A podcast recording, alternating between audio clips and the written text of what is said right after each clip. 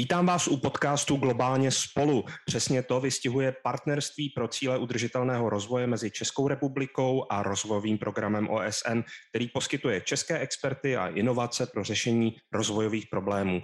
Podcastu si postupně představujeme šikovné české podnikatele, experty, výzkumníky, kteří pohnuli problémy v nejrůznějších zemích po celém světě.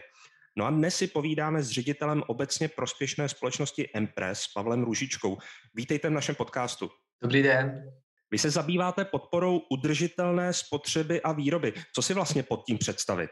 Udržitelnou spotřebu a výrobu my eh, prezentujeme jako takový koncept, ve kterém eh, bychom měli usilovat o to, aby naše výrobní a spotřební aktivity, návyky a vzorce zanechávaly na životní prostředí, ale i na společnost jako takovou co nejnižší negativní dopady a aby se naopak eh, maximalizovaly ty dopady pozitivního charakteru.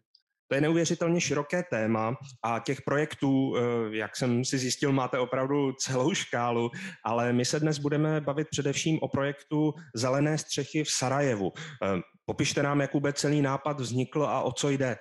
Vrátím se 15 let zpátky, kdy se spojily eh, subjekty jak z veřejného, tak privátního sektoru a společně vlastně vyvinuli takovou metodiku právě pro eh, využívání a, a identifikaci potenciálu pro eh, udržitelnou spotřebu a výrobu v podnicích.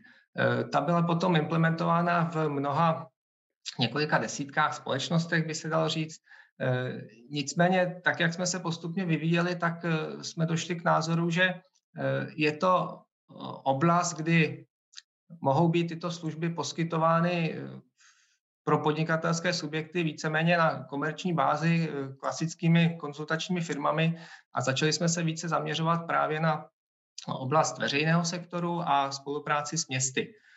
Eh, v roce 2017 jsme implementovali projekt eh, v Tbilisi, který, kterým jsme začali vlastně spolupracovat s Evropskou bankou pro obnovu a rozvoj a byl to první projekt takzvaného akčního plánu pro Zelené město. A ten, eh, bych řekl, odstartoval tu naší další spolupráci s veřejným sektorem. Eh, podobný projekt jsme měli eh, ještě ve Lvově a v současné době tedy s městem Sarajevem spolupracujeme na vlastně vytvoření pilotní zelené střechy na jedné vybrané škole ve městě. Jestli to tady chápu dobře, tak vlastně to, co už je běžné na střechách nejrůznějších firm, třeba v západní, střední Evropě, tak to vlastně teď vyvážíte a snažíte se vlastně nějakým způsobem participativně prosadit i v jiných zemích? V západních zemích je to už standardem. Eh, myslím si, že můžeme být rádi, že postupně se to standardem stává i v České republice a ve chvíli, kdy tohle ty zkušenosti máme a můžeme to know-how, tak říkajíc, vyvážet do zemí, kde zatím ten rozvoj nenabil takové, takového rozměru, tak eh, jsme za to určitě rádi a, a že jsou organizace, které toto podporují a, a my díky nim můžeme to know-how implementovat i jinde z těch tisíců zelených střech pojďme k té jedné konkrétní, ano. to je ta v tom Sarajevu. Já jsem si přečetl, že vlastně do toho projektu jste zapojili i studenty a učitele z té předmětné základní školy Hasana eh, Kikiče, kde nakonec ta střecha je. Eh, asi ne každý si dokáže představit, jak vlastně taková diskuze, participace probíhá. Tak jestli to můžete popsat, proč zrovna tento objekt a vlastně jak pak dál probíhá ta schoda na tom, co nakonec v tom nejvyšším patře bude. My jsme ten výběr provedli, jak jste říkal, společně s žáky a učiteli, zaměstnanci školy a zároveň s místní kanceláří UNDP v Sarajevu, která nám eh, velmi eh, pomáhá v rámci projektu. I třeba v, v tom směru, že přeci jenom v posledním roce jsme měli velmi omezené cestování a e, možnosti nějakých osobních schůzek z naší strany nebyly možné, takže eh, máme jednak eh, lokálního partnera, společnost FEA a jednak spolupracujeme právě s UNDP. Oni zorganizovali několik eh, schůzek, nebo chceme říci workshopů s těmi žáky a s učiteli, kde s nimi diskutovali o tom, jaký význam má zelená střecha, jestli by tu střechu na, na, na své škole chtěli. Tak to postupně obešli několik škol a vybrali jsme tu jednu školu Hasana Kikiče, a potom vlastně eh, ti menší malovali, ti s těmi většími se diskutovalo a dospěli jsme k tomu, co by na té střeše chtěli. Eh, jednak nám z toho vyšly nějaké klasické zelené prvky, to znamená rostliny, budou, budou tam třeba i nějaké stromy v květináčích a na vyvýšených záhonech. A jednak samozřejmě žáci stáli o to, aby ta střecha nebyla pouze zelenou oázou, ale aby tam oni, i oni mohli strávit svůj čas, aby tam mohli relaxovat například o přestávkách, nebo aby tam třeba mohl, mohla probíhat i výuka. Takže tam bude i spousta prvků takového relaxačního, rekreačního charakteru, kdybych to tak měl říci, různé eh, stoly, posezení, ale eh, třeba i pro nejmenší tam bude pískoviště. Když se vrátím k tomu, co třeba žáci chtěli, tak, eh, tak oni si tam namalovali, že by tam chtěli třeba pingpongový stůl a šipky a, a podobné věci. Takže něco jsme, něco jsme akceptovali, něco se nám do toho rozpočtu a do toho našeho návrhu vešlo, něco bohužel zůstalo pouze v úrovni těch přání. Kdo si myslel, že je to pouhý jeden právník, tak teď byl vyveden z omilu, že to skutečně bude více účelová záležitost. A už jste také zmínil rozpočet. Jestli jsem se dobře díval, tak právě na celý ten projekt eh, přispěl UNDP Accelerator Hub, tak můžete říct jak a jestli jste vlastně byli spokojeni s tou spoluprací. Musím že se spoluprácí jsme byli eh, velmi spokojeni. Ten projekt jako takový celkově je financován UNDP a jeho část, řekněme nějakých 15-20% byla vyčleněna na eh, instalaci té zelené střechy. Eh, nicméně nakonec jsme dospěli k tomu, že tato část se zdvojnásobila díky tomu, že stejnou částkou jako my přispěl právě eh, ten místní Accelerator Lab, tudíž můžeme si dovolit tu střechu nainstalovat v mnohem jako širším měřítku, než jsme původně zamýšleli, což je perfektní aby ne každý musel vážit cestu až do Sarajeva, tak já jsem si našel, že jste vytvořili k těm zeleným střechám, nebo možná k této jedné specifické, i jakéhosi videoprůvodce, aby každý si mohl nějakým způsobem popřemýšlet, jak zrealizovat vlastní zelenou střechu. Pochopil jsem to dobře a pokud ano, tak kde takového videoprůvodce najdeme? Zatím, zatím tenhle videoprůvodce ne, neexistuje, nebyl natočen. My se chystáme a doufám, že budeme se moci osobně zúčastnit, že na jaře dojde k instalaci té střechy a e, zároveň při té příležitosti tam chceme uspořádat e, vlastně veřejně přístupný e, seminář, jednak pro ty budoucí uživatelé, žáky, učitele, ale jednak i pro veřejnost, která bude mít zájem se na tu střechu podívat. A při té příležitosti budeme právě točit takové propagační video, abychom, abychom dali návod třeba i ostatním, jakým způsobem může taková střecha vypadat. Tak na to už se těším a určitě nejen já.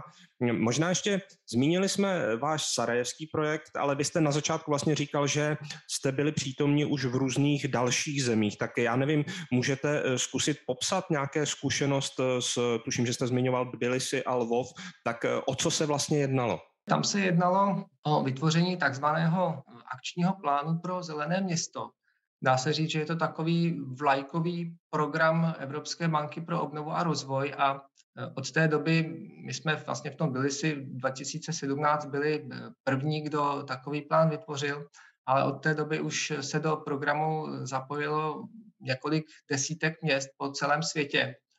A e, vlastně se jedná o zpracování strategie, ale i akčního plánu ve formě nějakého harmonogramu, Eh, pro to město v oblasti eh, nakládání s odpady, s nakládání s vodou, energetiky, přístupu k budovám, zeleným eh, plochám a tak dále a vytipování jak investičních, tak neinvestičních projektů a aktivit, které by mohly v dalších letech realizovat.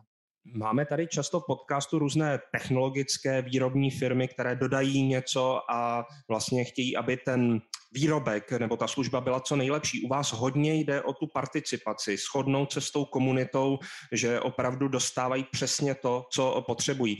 Um, můžete nějak říct, co jsou nějaké ty základy, jak se dobře shodnout, nebo je to skutečně různé země od země, um, municipalita od municipality, prostě každá kultura to má trošku jinak? Některé sociální eh, rozdíly a rozdíly v přístupu k té komunikaci existují.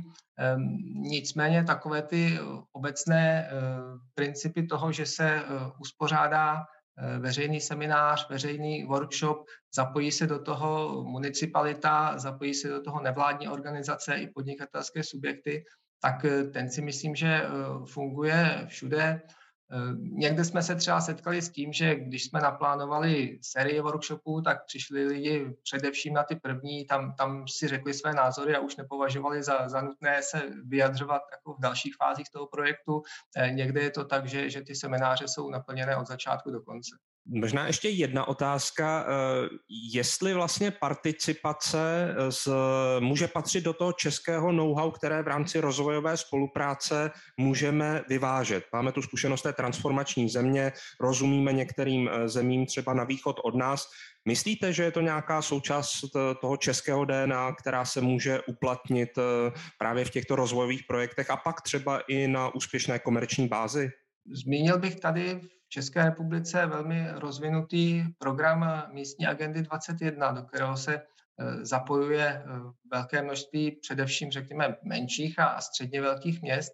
A eh, tam ta participace a veřejnosti a komunikace s občany je v podstatě základem té metody a základem toho, jak potom je město řízeno a jak, jak, jak se s občany mluví a, a jak se k ním přistupuje. Takže e, je to věc, která je u nás v celku rozšířená, takže můžeme, můžeme se s ní chlubit i venku. Jaké máte plány před sebou? E, máte chuť se vypravit ještě do nějaké další země, kde třeba participovat na nějakém udržitelném projektu vás láká? My bychom určitě tu zkušenost, kterou jsme nabili tady v Sarajevu s těmi zelenými střechami, tak eh, chtěli uplatnit eh, i v některých eh, dalších zemích, se kterými jsme třeba historicky spolupracovali. Dalo by se říct, že pořád nás třeba láká ta Gruzie. Já jsem se tam v nedávné době podílel i na projektu, který se týkal takového plánu odpadového hospodářství pro, pro jeden region.